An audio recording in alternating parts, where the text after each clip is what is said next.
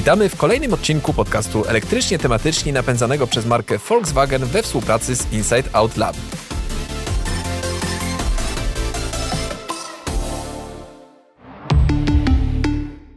Z tej strony Paweł Pilarczyk z IT Business oraz Kasia Frendl z Motokaina.pl. Dziś porozmawiamy o czymś, bez czego obecnie produkowane samochody nie mogą się obyć, a co wydaje się już dość oczywistym rozwiązaniem, ułatwiającym i uprzyjemniającym życie kierowcy. Z takimi rozwiązaniami mamy do czynienia na co dzień w naszych smartfonach, więc przeniesienie podobnego środowiska na pokład naszych aut było tylko kwestią czasu, bo przecież dzisiejsze samochody elektryczne to często jeżdżące centrum rozrywki multimedialnej na czterech kołach. Czym są multimedia w aucie? Jakie mają możliwości? I do czego zmierza obecnie rozwój systemów infotainment? Porozmawiamy z naszym dzisiejszym ekspertem. A do rozmowy dzisiaj zaprosiliśmy naszego kolegę, dziennikarza motoryzacyjnego AutoŚwiata, Tomka Okurowskiego, który od wielu lat specjalizuje się w tematyce systemów zarówno multimedialnych, jak i audio w samochodach. Witaj, Tomku. Witajcie, miło Was słyszeć. Mam nadzieję, że będę miał okazję dzisiaj Wam zaszczepić trochę więcej miłości do CarAudio niż do tej pory. Nie mamy wątpliwości, że tak będzie. Bardzo się cieszymy w ogóle, że możemy skorzystać z swojej wiedzy, bo chociaż oczywiście sami też korzystamy z wielu różnych systemów, to, które oferują różni producenci samochodów, to w gąszczu takich różnych rozwiązań naprawdę można się pogubić. Jesteśmy oczywiście ciekawi, które z takich stosowanych w samochodach elektrycznych się według Ciebie wyróżniają, bo właśnie o takim infotainmencie w elektrykach chcemy się dowiedzieć trochę więcej. Dokładnie, ale zacznijmy od podstaw. Co to jest infotainment i czym są multimedia? Czy możesz nam podać jakieś własne definicje tych pojęć? Muszę powiedzieć, że z definicjami to naprawdę jest to nie lada wyzwanie. Do dziś pamiętam, jak świętej pamięci korektorka w AutoŚwiecie strasznie mnie ganiała za próby nazywania nietypowych rozwiązań w samochodzie. Zwykle sięgano po, niestety, nazewnictwo angielskie i trudno znaleźć jakiś taki w pełni wyczerpujący odpowiednik w języku polskim. Możemy się posługiwać określeniami typu radio, radio multimedialne, zestaw multimedialny, system multimedialny. Coraz częściej potocznie używa się też określenia po prostu nawigacja jako jedną nazwę dla tego, co znajdziemy w desce rozdzielczej.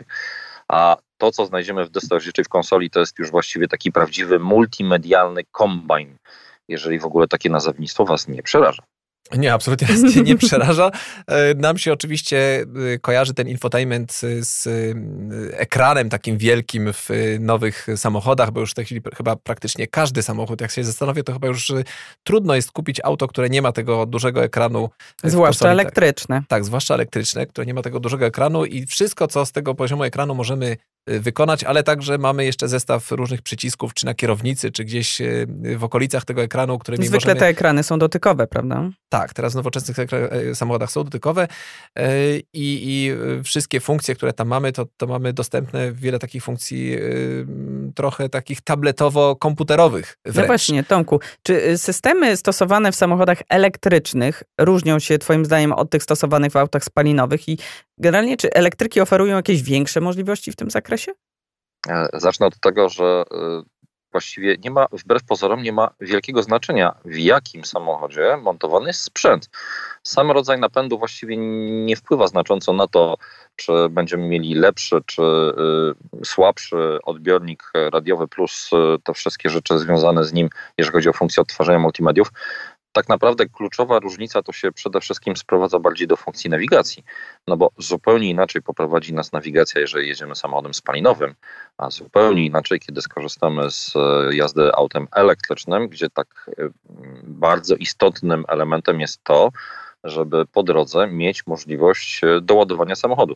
I stąd też ta nawigacja będzie po prostu wyznaczać trasę zupełnie inaczej, niż byśmy pojechali autem spalinowym. I to jest właściwie taka kluczowa różnica. Natomiast chciałbym Was zaskoczyć jedną rzeczą. Otóż okazuje się, że wbrew pozorom ten duży ekran dotykowy wcale nie jest taki oczywisty w samochodach.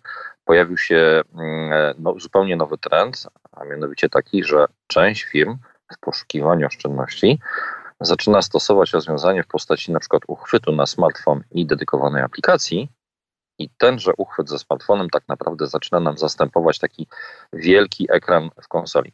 No, dzięki temu samochód będzie trochę tańszy. Osobną kwestią pozostaje, czy wygodniej będzie sterować takim dużym ekranem, czy ewentualnie tym niewielkim smartfonem, który mamy przymocowany na desce rozdzielczej.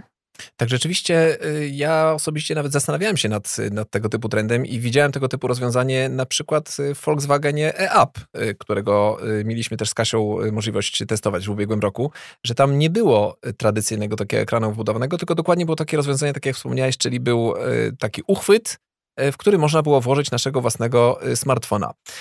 Ale z drugiej strony... tak jak i się korzystać z tych usług online, prawda? Tak, które oferuje Volkswagen. Bo wiadomo rzeczywiście, że ten smartfon po pierwsze będzie bardzo nowoczesny, jeśli chodzi o różne aplikacje.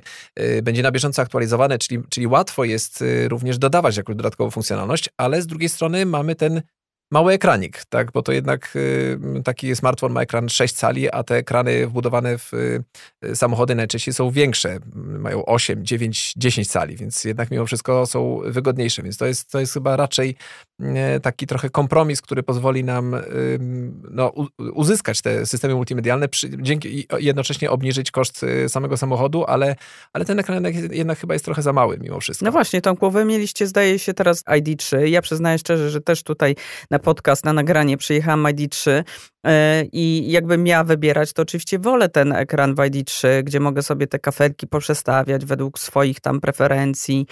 Właściwie tak jak w smartfonie to wszystko działa, niż tam dziubać w tym małym ekraniku smartfonowym. Ja jeszcze jestem taka, że tak powiem, prehistoryczna, jeśli chodzi o smartfon, więc nie mam jakiegoś wielkiego tabletu, tylko mały wymiar telefonu.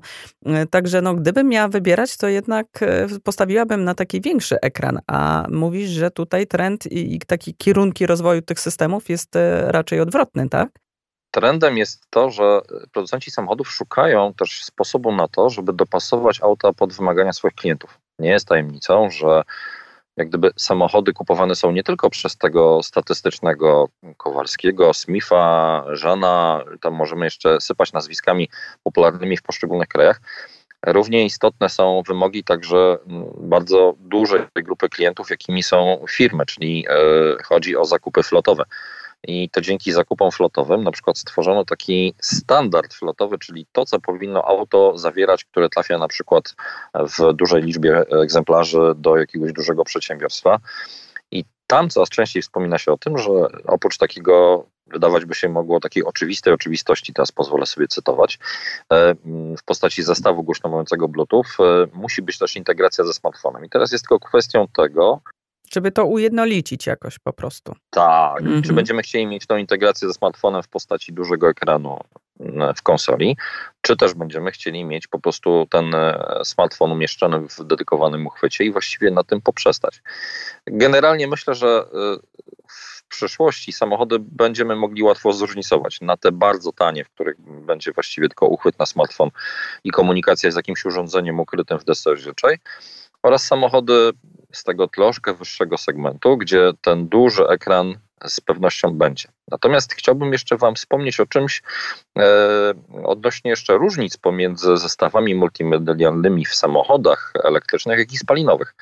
Może o tym się jeszcze głośno nie mówi, ale bardzo istotne, szczególnie w przypadku samochodów elektrycznych, jest nagłośnienie, bo dla współczesnych konstruktorów systemów audio, a one są ściśle powiązane z zestawami multimedialnymi, jest to, aby z jednej strony zachować wysoką jakość dźwięku, czyli zainstalować dobrej jakości głośniki. Zwykle jest ich już coraz więcej, żeby mieć ten zestaw dźwięku. Uwaga, najpierw powiem takim potocznym terminem surround.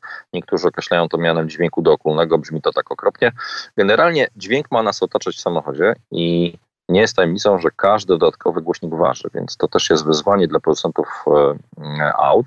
A jak w kwestii wygłuszenia takich samochodów, bo przecież tutaj jest nie lada przyjemność podróżowania elektrykiem, że właśnie możemy tę muzykę kontemplować, bo mamy ciszę, nie mamy wibracji, nie mamy tego hałasu spod maski. W istocie jest pod tym względem dużo lepiej niż w samochodach spalinowych. Miałem okazję ostatnio jeździć kilkoma różnymi elektrykami i to, co zdumiewa, to fakt, że nie słychać takich charakterystycznych dźwięków, do których przywykliśmy w samochodach spalinowych. Czyli dużo lepiej jest wyciszony przede wszystkim odgłos nadkoli, czyli opon, toczenia się opon. Mam wrażenie, że też zwykle w samochodach elektrycznych zyskujemy na wyciszeniu, jeżeli chodzi o szumy wiatru. Ale pojawia się coś, czego do tej pory na przykład w samochodach spalinowych nie było. Zwróćcie uwagę na taki charakterystyczny dźwięk na bardzo wysokiej częstotliwości. Bardzo łatwo ten dźwięk usłyszeć na przykład na dworcu kolejowym, kiedy z peronu rusza taki nowoczesny pociąg. To wówczas on wytwarza taki charakterystyczny pisk. No to jest niestety taki dźwięk na wysokiej częstotliwości, który niektórym przeszkadza, niektórym nie. W niektórych autach elektrycznych ten dźwięk bywa słyszalny, więc pora przygotować... No ale musi on być na tych niskich prędkościach. Tego nie unikniemy. No niemniej jak gdyby musimy się też przygotować na to, że pod kątem dźwięków te auta elektryczne będą się znacząco różniły od tego, do czego przywykliśmy, mając, nie wiem, diesla czy benzynę pod maską. Ale czy w przypadku takiego dźwięku na przykład producenci starają się jakoś ten dźwięk niwelować chociaż wewnątrz kabiny? Bo tutaj tak jak zastanawiam się na bieżąco, jeżeli rzeczywiście jest ten dźwięk piskliwy z silnika, który tak jak wspomnieliśmy jest istotny ze względu na potencjalną ochronę pieszych, ale my jako kierowca tego samochodu raczej nie chcielibyśmy go słyszeć, więc można tutaj puścić ten sam dźwięk w przeciwfazie w samochodzie i go zrobić, go po prostu wyciszyć, czyli zrobić takie ANC, takie Active Noise Cancellation. Dokładnie. Przy czym wspominając o takim charakterystycznym, piskliwym dźwięku, mam bardziej na myśli dźwięk generowany przez silnik elektryczny i elementy układu napędowego elektrycznego, bo on też pracuje z dużo wyższymi obrotami niż tradycyjny silnik spalinowy i stąd nikt... Motocyklowymi prawie, że... O właśnie. Ale tego kompletnie nie słychać. Mam wrażenie, że jednak w tych elektrykach ta cisza panująca wewnątrz, zwłaszcza właśnie podczas takich miejskich prędkości, jest tak szokująca dla przeciętnego Kowalskiego, że ten gdzieś tam dochodzący cichu, tylko w niektórych właściwie słyszalnych elektrykach dźwięk no, jest tak niewielki, że właściwie praktycznie niesłyszalny. Znaczy to jest dla mnie miara tego, czy dany producent przyłożył się i zrobił rzeczywiście porządne wygłuszenie w samochodzie, czy też gdzieś na etapie konstruowania samochodu gdzieś tam przydarzyła się jakaś oszczędność lub po prostu niedopatrzenie. Także to jest na przykład dla mnie miara, wedle której mogę łatwo ocenić, czy dany samochód elektryczny rzeczywiście został dopieszczony, jeżeli mogę użyć takiego określenia, już na etapie przygotowania do produkcji. A czy jeszcze jakieś trendy tutaj mógłbyś wskazać, takie, które widzisz, że coś się nowego pojawia w samochodach właśnie w tym infotainmencie? Myślę, że takim bardzo ważnym trendem, który będzie miał ogromne znaczenie dla kierowców już w niedalekiej przyszłości, ma przede wszystkim obecność wielkich gigantów technologicznych. A mam tutaj przede wszystkim na myśli Google, który coraz częściej trafia do samochodów ze swoim własnym systemem, czyli Android Automotive. Nie mylić z Android Auto, czyli to, co mamy po podłączeniu smartfona z Androidem do kompatybilnego radia w samochodzie. Co umówmy się już teraz jest bardzo wygodne, że możemy korzystać z własnego jakby odbicia lustrzanego tego, co mamy na ekranie w smartfonie. Ja notorycznie z tego korzystam i słucham swoich audiobooków, czy z muzyka Spotify i tak dalej. No a przede wszystkim można tym wszystkim sterować także głosowo. No bardzo mi się podoba to twoje określenie odbicie lustrzane. Ja jeszcze spotkałem się z terminem replikacja ekranów smartfonów. Ojoj. Strasznie mądre określenie. Tak, no dla mnie to jest po prostu nic innego jak możliwość wyświetlenia aplikacji ze smartfonu na ekranie w samochodzie. To jest świetna sprawa, bo też mamy tak na dobrą sprawę ogromną swobodę w wyświetlaniu tego, na co mamy ochotę, czyli trochę jesteśmy w tym momencie niezależni od tego, co nam proponuje producent samochodu. Natomiast ale wróćmy do tych właśnie, bo to ciekawe. Wracając do tego głównego wątku, to takim kluczowym trendem jest to, że w tej chwili koncerny motoryzacyjne szukają wsparcia u gigantów technologicznych. Stąd coraz częściej słyszymy o na przykład kooperacji poszczególnych marek samochodowych, na przykład z takimi firmami jak Google, jak Amazon, czy ewentualnie takich firm o dość tajemniczych nazwach, ale zajmujących się jedną konkretną rzeczą, a mianowicie zaawansowanym sterowaniem głosowym.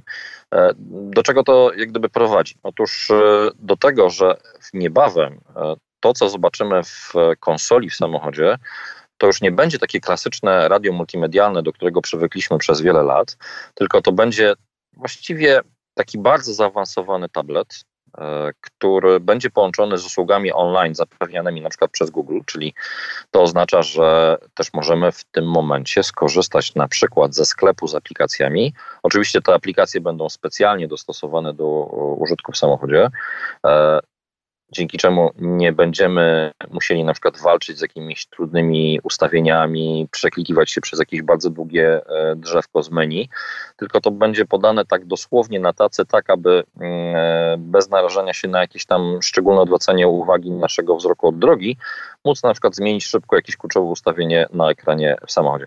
Czyli tak na dobrą sprawę przenosi nam się smartfon. I teraz do tego dorzucę trochę elementów prehistorii.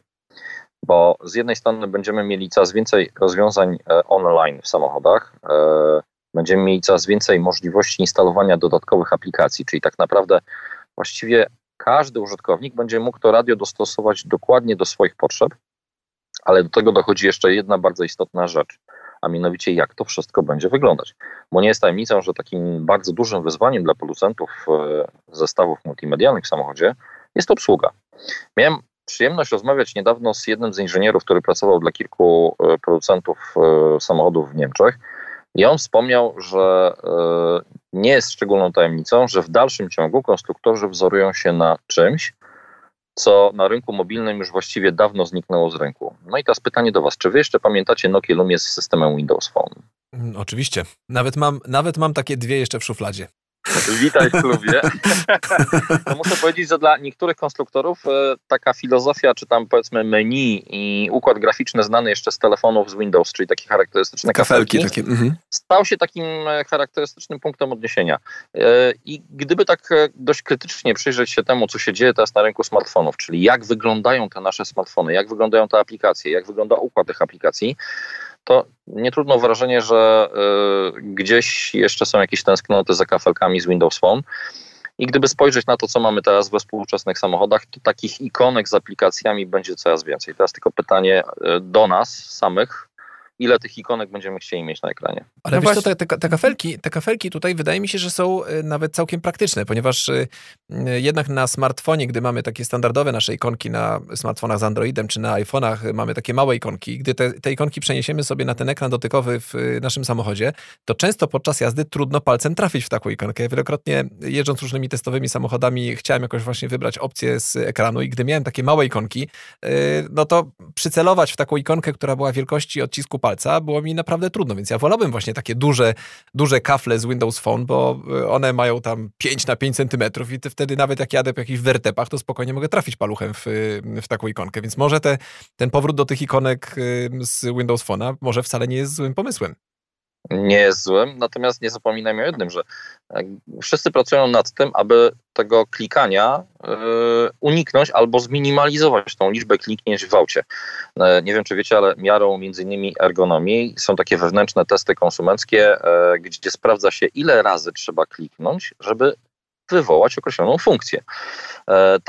Takie badania prowadzi wielu producentów aplikacji nawigacyjnych, także prowadzą tak podobne badania producenci samochodów. Więc co zrobić, żeby zminimalizować to klikanie na tym ekranie? Ja wiem. Sterować z głosem.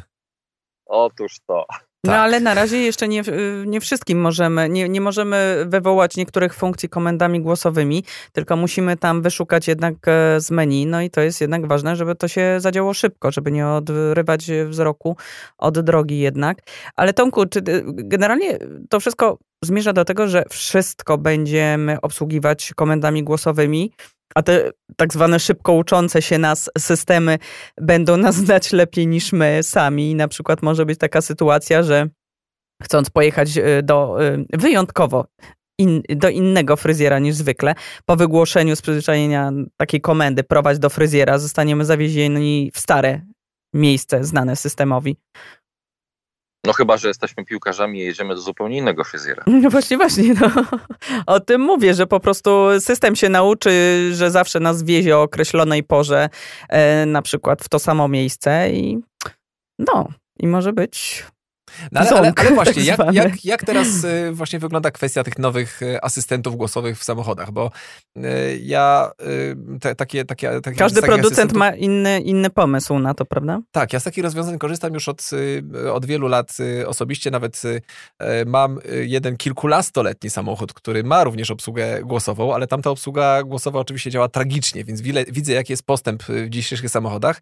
Ale jeszcze kilka lat temu, gdy testowałem nowoczesne samochody, to w tych nowoczesnych samochodach one niektóre komendy wykrywały. Ja mogłem powiedzieć: ustaw klimatyzację na jakąś tam temperaturę, on mi ustawiał, ale czasem jak chciałem wybrać jakiś cel w nawigacji, to ten system nie zawsze mnie rozumiał. Jak to teraz dzisiaj wygląda i czy rzeczywiście będzie tak, że w przyszłości będziemy mogli sobie z tym samochodem porozmawiać jak z drugim człowiekiem? Znaczy, przekaz jest jeden, że tak, będzie docelowo w przyszłości witał nas taki wirtualny asystent, który będzie z nami prowadził taką konwersację jak dobra koleżanka, dobry kumpel, świetny sąsiad i tak można jeszcze w nieskończoność. To są na razie pobożne życzenia, bo myślę, że każdy z Was pewnie ma podobne doświadczenia, że kiedy wsiadamy nawet do najnowszego modelu auta, to okazuje się, że te komendy głosowe nie zawsze są rozpoznawane jak należy. Powiem więcej. Zdarza się, że asystent głosowy w niektórych samochodach, już nie będę wspominał o jakich teraz, natomiast potrafi reagować, uwaga, na niecenzuralne słowa. Takie dosyć polskie, bardzo popularne słowo na K, znane na całym świecie, jest rozpoznawane przez kilku asystentów głosowych. Robisz takie testy? Testujesz? Wsiadasz? Tak, wsiadasz, krzyczysz. Mam okazję takie badania prowadzić. Tak, wszystko w imię nauki.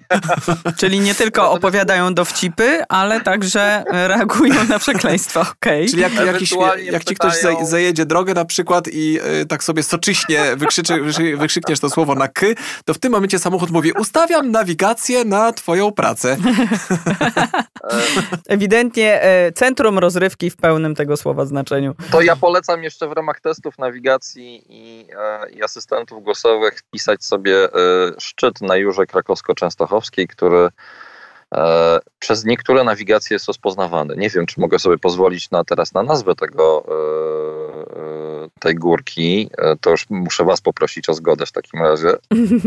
dawaj. Powiedz. Niektóre nawigacje prowadzą, uwaga, do dupy słonia, bo tak się nazywa jedna z popularnych górek wśród spinaczy. Tak jest, zgadza się dokładnie.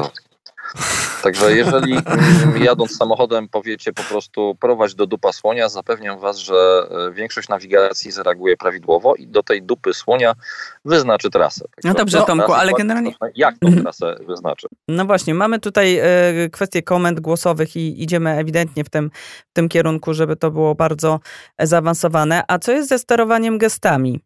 Czy tu już producenci zawieszają jakby walkę, czy jeszcze kontynuują jakieś rozwiązania w tej kwestii? Znaczy, sterowanie gestami wciąż ma przyszłość. Nie brak konceptów, gdzie sterowanie gestami jest powiązane z tym, co będziemy widzieli na takim gigantycznym wyświetlaczu head-up display, czyli na tym tak zwanym, znów użyję takiej straszliwej terminologii, uwaga, na ekranie przezielnym. Mhm. W niektórych samochodach przecież mamy właśnie w ID.3 czy ID.4 mamy tą tak zwaną rozszerzoną rzeczywistość, prawda? I tam jest też to specyficznie rozwiązane. I tej rozszerzonej rzeczywistości będzie coraz... Jeszcze więcej, no właśnie, ale to jest pod kątem też, rozumiem, tych autonomicznych też, prawda? Żeby to wszystko się działo tak jakby...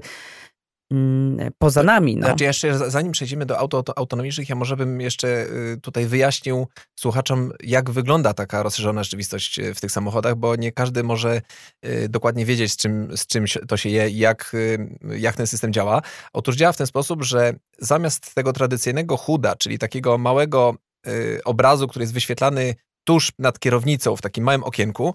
W przypadku tej rozszerzonej rzeczywistości w samochodach pewne informacje wyświetlane są przed samochodem. Tak, przed samochodem, tak. I to tak jakby były wyświetlane na całej szybie, ale my tego nie widzimy, że tam jest jakaś projekcja na szybie, tylko... Wydaje się to trójwymiarowe po prostu. Tak, pojawia nam się jakby trójwymiarowy jakiś symbol, na przykład jak ustawimy sobie nawigację, to dojeżdżając do zjazdu z autostrady, nagle Pokazują nam się strzałki, w którym wielka taka strzałka się pokazuje, że tu mamy skręcić bardzo w prawo. Pomocna rzecz. Tak, wygląda jakby ta strzałka była oddalona kilkadziesiąt metrów od samochodu, więc dlatego to mi się to bardzo podoba osobiście. Uważam, że to troszkę takie przeniesienie świata, nie wiem, z gier komputerowych trochę do samochodu. Tak, i tutaj teraz właśnie pytanie pada, czy to, jaki to ma związek właśnie z tą autonomią samochodów przyszłych, bo to też jest jakby chyba kolejny taki trend w rozwoju tych technologii w samochodach. Że samochód wkrótce po prostu sam będzie się zawoził, sam się będzie ładował, czyli jakiś robocik go na miejscu parkingowym podstawi pod ładowarkę, później odepnie ten kabel i znowu przestawi w określone miejsce. Co, Tomku, myślisz o tym? Jedyne, co będzie musiał zrobić, to po prostu do tego samochodu wsiąść, a potem zesiąść. No właśnie, tylko pytanie jest, czy wiesz, czy to wszystko da się zrobić bez komórki, bo w tej chwili jednak sterujemy sporą częścią rzeczy w samochodzie, czy nawet ogrzewaniem postojowym, czy innymi kwestiami, czy wentylacją z poziomu smartfona, to już wkrótce nie będziemy mogli jeździć tym samochodem, jeśli na przykład padnie nam komórka? No nie do końca, bo zawsze możemy dojść do samochodu i część producentów stosuje takie rozwiązanie, że nawet jeżeli w telefonie rozładuje nam się bateria, to tej energii w takim trybie spoczynkowym jeszcze wystarczy przez kilka godzin na to, żeby na przykład ten samochód odtworzyć, nawet jeżeli podchodzimy do samochodu z rozładowanym telefonem. No, ja sobie nie wyobrażam takiej sytuacji, że takie zdarzenia będą miały jakoś często miejsce, bo tych możliwości ładowania telefonu jest teraz całkiem sporo. Owszem, zawsze możemy jeszcze... Nawet na pokładzie samochodu, prawda? Nawet na pokładzie samochodu, dokładnie. Ale zostaje zawsze jakiś tam smartwatch, także cokolwiek powinniśmy mieć ze sobą, co pozwoli na komunikację, czy tam interakcję z samochodem. No zakładam, że jeżeli nam padła bateria, to zwykle w ciągu tych kilku godzin zazwyczaj ten telefon gdzieś podłączymy. A te kilka godzin wystarczy, by w dalszym ciągu można było zachować interakcję smartfona z samochodem. Więc jak gdyby wsiadając do samochodu z telefonem, z którego już wprawdzie my jako użytkownik nie możemy już korzystać, w sensie nie możemy zadzwonić, nie możemy odpalić jakiejkolwiek aplikacji, to w dalszym ciągu tej energii starczy tyle, żeby na przykład wejść do tego samochodu, a potem już pozostaje tylko zostawić telefon na przykład na płytce indukcyjnej i cóż, no, zachować trochę cierpliwości na to, żeby tam uzyskać przynajmniej te kilkanaście procent naładowania baterii, ale technologia ładowania indukcyjnego też ma się coraz lepiej, więc możliwe, że taka godzinna przejażdżka wystarczy, żeby mieć już baterię naładowaną nawet do pełna. Tomku, już wiele takich informacji pokładowych jest już pobieranych z internetu, jest dostępnych online, o tym wspominałeś już wcześniej i te nasze samochody w efekcie stają się taką częścią chmury obliczeniowej, więc teraz takie pytanie do ciebie, co współczesnym samochodom daje technologia 5G? O, to jest dopiero tak naprawdę początek tego, co możemy zyskać. Możliwości są ogromne. Miałem okazję uczestniczyć w testach technologii 5G w kilku europejskich miastach i byłem zdumiony tym, co daje szybka łączność, naprawdę szybka łączność, bo z jednej strony to 5G może nam się kojarzyć po prostu z super szybkim transferem, czyli nie wiem, będziemy mogli sobie szybciej ściągać pliki, ale z perspektywy kierowcy oznacza to na przykład rzeczy tego typu jak ogromną poprawę bezpieczeństwa, czyli dzięki 5G dużo szybciej otrzymamy informację o tym, że uwaga, na przykład przed nami, kilkaset metrów przed nami na naszym pasie ruchu na przykład znajduje się jakiś tam zepsuty samochód, ewentualnie jest zwężenie, czy są jakiekolwiek inne utrudnienia drogowe. Na tym nie koniec.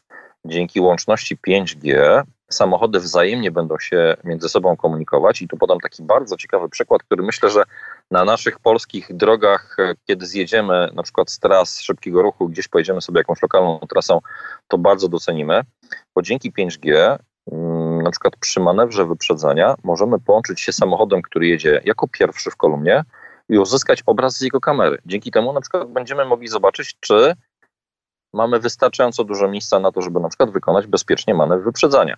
Dzięki 5G będziemy dostawali szybciej ostrzeżenia o tym, że gdzieś przed nami na przykład jest jakaś niespodzianka w postaci śliskiej nawierzchni, czyli jeżeli samochód, który jedzie przed nami, na przykład zarejestruje, nie wiem, poślizg dzięki układowi ABS, no to wówczas taką informację dostaniemy błyskawicznie, która pojawi się na przykład na head-up display albo na ekranie w konsoli. To są tylko jak gdyby przykłady tego, co może się wkrótce wydarzyć, jeżeli chodzi o taką interakcję samochodu z całym otoczeniem. Tomku, w niektórych autach stosowane są już naprawdę bardzo mocne procesory, które są kompatybilne z różnymi systemami operacyjnymi. Dzięki tej wysokiej mocy obliczeniowej mogą obsługiwać jednocześnie nawet do 4 różnych domen i wyświetlaczy znajdujących się w samochodzie. Czy wkrótce będziemy w pełni otoczeni ekranami, a całym samochodem będziemy sterować niczym w grze komputerowej? Bo generalnie już ta sztuczna inteligencja, wiadomo, że to jest rozwiązanie kluczowe dla autonomicznej jazdy, a rdzeniem oprogramowania w autach tego typu będą jakieś głębokie sieci neuronowe. Do czego to wszystko twoim zdaniem zmierza? Zmierza do tego, żebyśmy, może to tak zabrzmi banalnie, że jeżeli już będziemy mieli tą przyjemność i będziemy podróżować samochodami autonomicznymi, to nie będziemy się po prostu nudzić na pokładzie, bo to też jest kolejne wyzwanie, które stoi przed nami, że co zrobimy, kiedy będziemy mieli okazję odbyć podróż takim nowoczesnym samochodem autonomicznym. Na przykład czeka nas podróż typu przejażdżka jakieś 4-5 godzin. Co wówczas będziemy robić na pokładzie? Okej, możemy sobie uciąć jakąś pogawędkę, możemy sobie znaleźć jakieś różne formy rozrywki, ale generalnie wszystko się sprowadza do tego, aby z jednej strony, żebyśmy się nie nudzili, żebyśmy też byli takimi aktywnymi konsumentami tej treści online, czyli nie wiem, obejrzymy sobie nowy serial w którejś z popularnych platform streamingowych. Będziemy mogli grać online, ale tak w pełnym tego słowa znaczeniu, czyli teraz tutaj ukłon w stronę szczególnie naszych milusińskich, nie będzie żadnych lagów i żadnych opóźnień, i co na przykład wygra tego Counter Strike'a czy cokolwiek innego. No możliwe, że będziemy na tyle spersonalizowani, że tak powiem, że technologia, nie wiem, rozpoznawania twarzy ustawi nam dokładnie już profil pod tego kogoś, kto zasiądzie za kierownicą, prawda? Zdecydowanie tak. Znaczy, inaczej, staniemy się częścią cyfrowego ekosystemu. Myślę, że mamy szansę na zrealizowanie tego, co mieliśmy na przykład, mam nadzieję, że mieliście okazję zobaczyć jeden z ostatnich filmów Stevena Spielberga, Ready Player One. To myślę, że tak, ta rzeczywistość, którą mieliśmy okazję obejrzeć, jest bliżej niż nam się wydaje. Czyli tak podsumowując, te samochody nowoczesne, bardzo zaawansowane technologicznie sprawią, że w tych samochodach będziemy się jeszcze lepiej czuli, będziemy jeszcze milej spędzać czas, będziemy zabawiani przez różne systemy multimedialne, przez filmy, przez piękną muzykę, czyściutką, bez zbędnych hałasów. I to, co w tej chwili jest upierdliwe, czyli stanie w korku, nagle stanie się przyjemnością. Tak, i ta jazda stanie się przyjemnością. No i przy okazji jeszcze samochody będą jeszcze bezpieczniejsze. Tomku, bardzo ci dziękujemy za udział w dzisiejszej rozmowie. Kłaniam się, mam nadzieję, że ten dzień dla was będzie bardzo miły. My również mamy nadzieję, że dla ciebie także i dla naszych słuchaczy, którzy nas teraz słuchają. I drodzy słuchacze, kończymy już ten odcinek podcastu Elektrycznie Tematycznie. Zapraszamy do subskrybowania i słuchania nas w przyszłości. Przypominamy, że nasz podcast napędza marka Volkswagen we współpracy z Inside Out Lab. Jeśli lubicie nas słuchać, powiedzcie o tym podcaście jednemu znajomemu. Czekamy także na wasze uwagi i komentarze. Piszcie do nas, jakie są wasze spostrzeżenia dotyczące samochodów elektrycznych. Nasz adres e-mail znajdziecie w opisie tego podcastu. Dziękujemy za dziś i do usłyszenia w kolejnym odcinku. Do usłyszenia.